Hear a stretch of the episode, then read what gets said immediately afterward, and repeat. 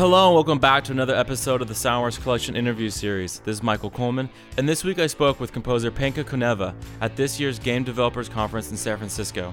Penka started her career working alongside composer Steve Jablonsky, where she composed additional scores for game titles including Prince of Persia, Forgotten Sands, and Transformers Revenge of the Fallen.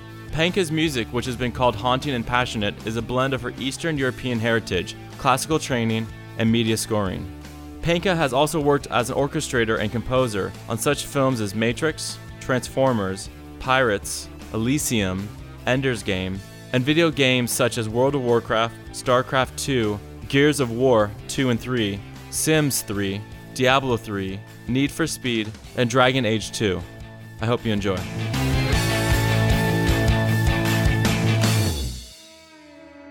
Thanks so much for taking the time to talk with me. Uh, It's my pleasure and honor. Thank you, Michael. and we're, we're here at uh, GDC in San Francisco 2015.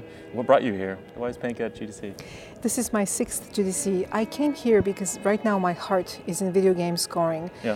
Um, I'm extremely passionate about it. I'm here to build relationships, to attend panels. I'm also leading a panel on women in game audio, celebrating the work of uh, Laura Karpman, a veteran game composer. Uh, we have a couple of audio directors who will be giving a career advice, and um, it's, it's a very special thing because it's the first time for GDC to have Yeah. a panel on women in game audio. And, well, I'd say not only that, I'd say you're not necessarily, uh, where, where are you from? I was born and raised in Bulgaria, Yeah. Eastern Europe. I came to the States 25 years ago to Duke University Yeah. as a master's student in composition. I did PhD at Duke, and uh, once I completed the PhD, my passion was in media scoring. I wanted to be a film composer, so I came to Los Angeles just like anybody else with a big dream. Yeah. And um, I started working for Steve Jablonsky in 2004. So let's stop there. How does that happen? How do you just Okay. start working with Steve Jablonsky? What's the short of it? Okay, my first mentor, Patrick Williams, television composer, recommended me Yeah. to Bruce Fowler, Okay. who is Hans Zimmer's orchestrator. Okay. And also at the time, I had learned a software called Logic, which was very fresh at the time. Uh, so Bruce needed help with orchestrators, and I it was like in the 11th hour, he needed help on a big movie, and I knew Logic, so I got plugged in right in. So that's how I got in to be a part of Bruce Fowler's circle, and he introduced me to Steve Jablonsky. Yeah. And what were your thoughts of what you wanted to do at that point? What were you interested in? Um, compose music for like television films, genre. I've always been a gigantic fan of fantasy, science fiction, Okay. horror. So to me, that was something I wanted to pursue. But then Steve Jablonsky gave me this amazing assignment to actually compose additional music on the Transformers video game. Okay. And because I had orchestrated on the Transformers film, I knew every note of every cue and the whole style, the whole vernacular Yeah. very well. So that was my lucky break. Yeah. And uh, my father always used to say, you know, when the lucky bird lands on your shoulder, you have to be able to recognize this is your break and seize the moment. Yeah. So um, I loved the experience of composing on the Transformers game. Um, it was like these big, super high octane action cues. And I started coming to GDC, attending every possible convention I could find, reading people's blogs, reading on game audio, going to, uh, you know, watching endless trailers, learning the vernacular, learning the companies, the franchises, the Yeah. technology, really immersed myself. Because, I mean, before that I was just a casual player, you know, I loved it, but, you know, arcades, video games, but just that, that was the defining moment working for Jablonsky and him opening that door for me. I think it's just amazing. I think of Transformers, it's a very masculine production. And so, what was? Why do you think Steve connected with you so well? What do you guys share? What's the commonality there? Well, I had to do one test cue, and um, after I passed the test, then Steve gave me the assignment. Well, you know, this is really funny. Um, as composers, we should never be, um, you know, okay, let me rephrase this. Yeah. We get different assignments as composers, and some assignments we feel more passionate about, other assignments we kind of think of, you know, okay, this is like a, my ridiculous whatever, but we should always treat every single assignment as like the most serious job in the world ever. So I scored uh, a, like a number of sci fi movie of the week Yeah. Films Yeah, yeah, with sure. lofty titles such as Ice Spiders and Chupacabra. I saw those on your on your. Okay. on your And actually. Steve Jablonsky had watched these movies. Oh, okay. And I gave my all. I did really good scores, and he actually told me that he really liked the music, Oh, even nice. though the movies, as you can imagine, were Yeah. extremely lowbrow. Yeah, yeah, yeah. But he actually heard my music on Sci-Fi Channel movies, Nice. and uh, I just feel like he wanted to give me a chance to to prove myself or grow, um, and um, that's how it happened. Awesome. So, coming off of that, you must have felt like, all right, it, I'm done. Like, I don't know, I'm done, but like, my career has been laid out for me. I'm I'm working. I'm Doesn't- but, but that's not how it thought works. All of it. Yeah. yeah okay. I'm making an assumption, but let's just let's just say, you worked on a pretty high-profile title. What were your thoughts next after that that project finished? What was kind of ahead of you then? I felt incredibly happy. This was like the most happy composing experience in my entire Hollywood career up to that point. I felt really energized, and I'm, I was like, oh my God, I love this. It made me so happy. Every single cue, not cue, loop that I did, Yeah. cinematics got approved on the first, on the first round, Mm-hmm. and I thought to myself, I'm gonna focus all my energy and passion into building relationships, into uh, learning the game vernacular, building relationships with composers, with decision makers, Yeah. and uh, that was 2009. So I spent the next five, six years doing nothing but that, just building relationships. So the next year after the Transformers, because I already had one big game, um, Yeah. Steve Jablonsky recommended me to co-compose with him the entire in-game score for Prince of Persia: Forgotten Sands, Mm. which was a Ubisoft Montreal It's a title. huge uh, relaunch of that of, Yeah. of that yeah, game, and um, the franchise. Steve Jablonsky com- composed the theme and the cinematics and certain elements, and I did the in-game music. And with these two titles, plus being the lead orchestrator, arranger, and score producer on um, Gears of War 2 and 3, Yeah. I could enter the field of games and say, well, I have this body of work and I'm really passionate and I have the classical background and the film background and the Hollywood pedigree and the people took me seriously. Yeah. And they saw the incredible passion and drive and, and just focus. And I think people really saw how much how much I really wanted this career. Yeah. Just like I just gung ho, just always giving out demos and making relationships and talking to people. There was this one particular instance I'll never forget. Mm. I went to a game um, managers conference, like one of these conferences called uh, Leadership Forum for managers, for producers. Mhm. And um, there was this dinner I attended, so everybody around the table was these guys, producers, and I was the only woman. And we spent the whole time talking about Russian spies. no careers, none of this, none of this professional stuff. Like talking about, you know, tall tales Yeah. about Russian spies. And because I'm from Bulgaria, I was on the other side of the Iron Curtain. I know a lot of stories, so I could talk the whole time. And I got hired. I mean, I'm not saying I'd, I got hired on this amazing job because we talked about Russian spies, but I think it's a combination of people being able to relate to me on a human level, as a person, as a collaborator. Yeah. You know, is she cool? Is she easy to work with? Can, can she take direction? People got a sense about me as a, as a collaborator. Yeah. So I got one of my juiciest games that is still ongoing, and Mm. it's a little uh, iPhone game with a startup, Swiss startup. But I'm grateful Yeah. because I felt incredibly empowered by just that act of receiving a scoring assignment from having cultivated the relationship with this game producer. Yeah, I- think there's also something great about just looking at the success you've had in your career, which, which you know, if if people didn't say or, or didn't have the issue of saying like, you know, this is a really male-dominated, dominant um, industry, that, you know, not only is it competitive, just composer to composer or whatever, orchestrator orchestrator, what what to you kept you i mean really helped you get through just navigating the industry did you feel like besides sticking to your work and focusing on producing a good end product and you know getting your own personal touch out what what to you do you think you know i guess advice to other women who are in this position who want to kind of pursue this path what what does it take how would you describe that I've always had amazing mentors. Mhm. And having a mentor really worked for me in, in having many mentors all over the years. Um, I worked a lot. Yeah. It's just that I worked on big jobs and uh, I was able to kind of gather a body of work, really solid work, as an orchestrator, as a composer across three fields of entertainment television and film first, and now games. yeah So people took that seriously. They Yeah. really saw the, the passion and the skill. And um, I always tried to give more than the expectation. And also, there's this nurturing personality. I mean, I'm a very nurturing person, so Mm. Yeah. that's people really appreciated this. I um, again, Bruce Fowler opened the door to Blizzard. He introduced me to Neil Acree, the composer for cinematics Yeah. uh, for Blizzard games Probably, yeah, yeah.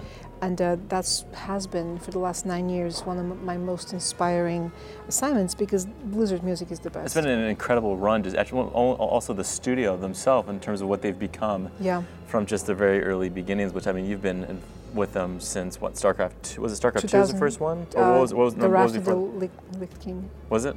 Yeah, Was that the early one? Okay. I mean, it's just like to think how big they've gone. I was at BlizzCon this past Yeah. year, and I was just like, oh my gosh, Yeah. it's incredible how big of a following they have, and I can imagine to be a part of that must be pretty amazing. it's amazing, and I cherish that, and it has taught me so much. But I think the most important feeling for me is that I feel very inspired. Mm. It just kind of energizes me. It makes me feel so happy to Yeah. be working on their titles, to be um, working with um, titles at that level, because you know we all, all of us want meaningful projects. All of Yeah. us want projects that will energize us, and we feel like we, we're using our skills. Obviously, I have this passion for the orchestra and classical training. My mom started dragging me to concerts when I was like five years old. She had to like put what, me. what was your take on it at the time? Oh, I loved going to Yeah. concerts. It was magic, you know. It was this amazing thing. Orchestra is like magic. So um, to me, it always has been, and I've never lo- lost that passion. Yeah. So I, I just feel grateful, and I count my blessings every day because I feel a lot of people opened doors for me, Yeah. and you know, with the B- Blizzard body of work, which now has been on all of their titles for the last nine years, Yeah. and um, with other high-profile publishers, I also have worked for. In addition to Jablonsky, I worked for you know Zur on Mm. a couple of his as an additional orchestrator on a couple of his Yeah. titles, and on my own, I now and for the last three years scored about six um, iPhone games, iPhone PS4 downloads on my own, which I got Uh-huh. Awesome. from my efforts, Yeah. and um, it's it's a, I love it. Yeah. My heart is in games. What, what, what can you say? What part of the process to you is most exciting? Because it's exciting to be on a stage, and I can sure imagine also a lot, there's a lot of stress or a lot of you know keeping your eye on the clock because it gets expensive. Um, as an orchestrator, the most exciting part is creating these gigantic scores that will sound tremendous and will have this huge emotional impact.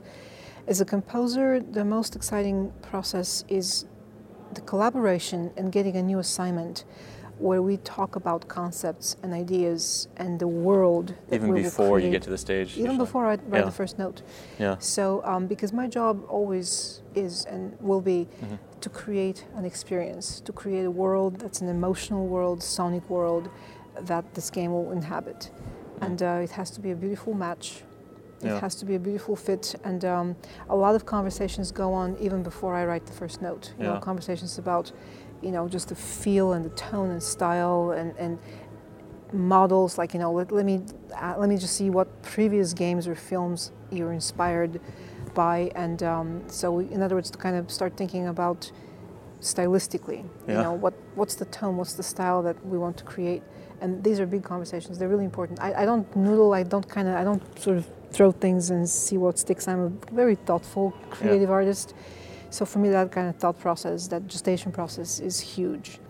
And uh, just working with people. I've always loved Yeah. working with people. I've always loved collaborating. I started in theater I was going to ask you, are, you- are, you, are you a gamer? of course I am. Are you kidding me? I'm a gamer, if I had more time, I would play more. But I definitely played through level one Uh huh. on like either training mode or easy, just to kind of get a sense. But you Yeah, can laugh. yeah, but yeah, and, and then I and my husband is a huge gamer, so he invites me to come and watch cinematics or whatnot. Oh, nice. But it's important for me to kind of get a visceral sense of of, the game mechanics. But see, the thing is, I didn't grow up as a gamer. That's the that's the interesting part. I I can imagine up, your gaming experience is very different than what yeah, kids today are doing. shields. Anyway, no. Yeah. I grew up with fantasy and science fiction, and um, I just really loved, you know, that kind Yeah. of fantasy, horror, science fiction. So, in other words, I grew up like a total geek. Yeah. You know, that whole culture to me is very um, close to my heart, and this is why I get these orchestration jobs on, you know, Elysium or Ender's Game, because I understand the vernacular. I Yeah. understand, you know, how music works in, in, in that genre. And uh, I adore fantasy and science fiction. I, you know, reading, watching movies, games, and uh, and that's how I, how I got these jobs, just because of pure knowledge. You know, Matrix, Hmm. Yeah. on which I worked on. Yeah, yeah. My one of my first, first gigs. I mean, I was not like an orchestrator. I just did the arrangements with the choir or But whatever. You were there. But I was there. I could put that title on my resume. Yeah. So it's just the knowledge and the full immersion in the genre and understanding the vernacular that gave me that competitive edge. What's your take on the industry? Maybe not right now, but where it might. I mean, this is a big question, but like where it's going in terms of your role. Do you see that the type of work that you're doing is you're more, you're more integrated than you were previous years in the past? Where, where, where do you see how it's being adapted? Uh, just the general thing. People will always love great stories, great storytelling, and fantasy Yeah. and escape. You know, so there there will always be that need for great stories and, and new worlds that are completely new, sort of imagined. And uh, so that's the power of because there's hope in, in, in that kind of fantasy world, and, and people seek that as Mm. audience members. As far as the industry is concerned, um, things change. I mean, the only sort of constant thing is that continuous flux and changes, and composers have to adapt. We have to reinvent ourselves continuously. And I kind of intuitively felt this a long time ago. So, as part of me reinventing myself continuously, two years ago, I released this album, like a standalone passion project uh, called The Warrior's Odyssey, uh, which the, why, why I did it, people ask me, and the answer is this. I had just worked on Gears of War 3, and I felt, you know, I just worked on this gigantic game. I'm not going to sit on my butt and wait for something to happen. Let me do something more. Yeah. And that's the kind of person I am. I'm always very self motivated Yeah. and driven. So I just kind of sat down as a joke and I let me put together a couple of action demos, but it turned into a whole album of mostly action music for shooters. Yeah. And the intention was to learn new chops uh, for shooter games, like new action music, and Yeah. it came up to be this album, and it got me tons of jobs, and really opened doors. So after this was such a success, just now, Yeah. in a couple of months, um, I'm releasing my second album Oh, nice. on a major soundtrack label, which I will announce very shortly Okay. and uh, it's called uh, The Woman Astronaut. Uh-huh. And uh, it's this conceptual album uh, that's, again, very autobiographical about Mhm. this woman driven by ambition and has three parts. And again, the intention was exactly, exactly the same um, to grow as an artist and to compose music in that style, which I hadn't had a job before. Like, I've never done a sci fi thing per Yeah. se. Or, you know, the music is kind of sci fi transcendental. It's very modern, very innovative. Yeah.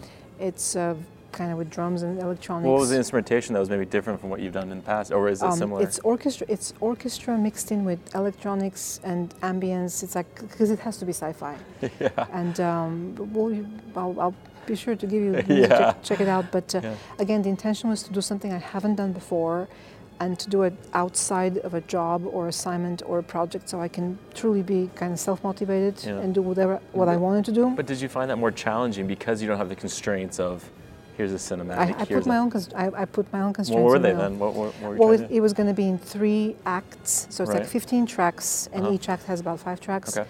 And uh, each act had to have a very well defined sound. So the first act is like adolescence, Mm. childhood, homeland.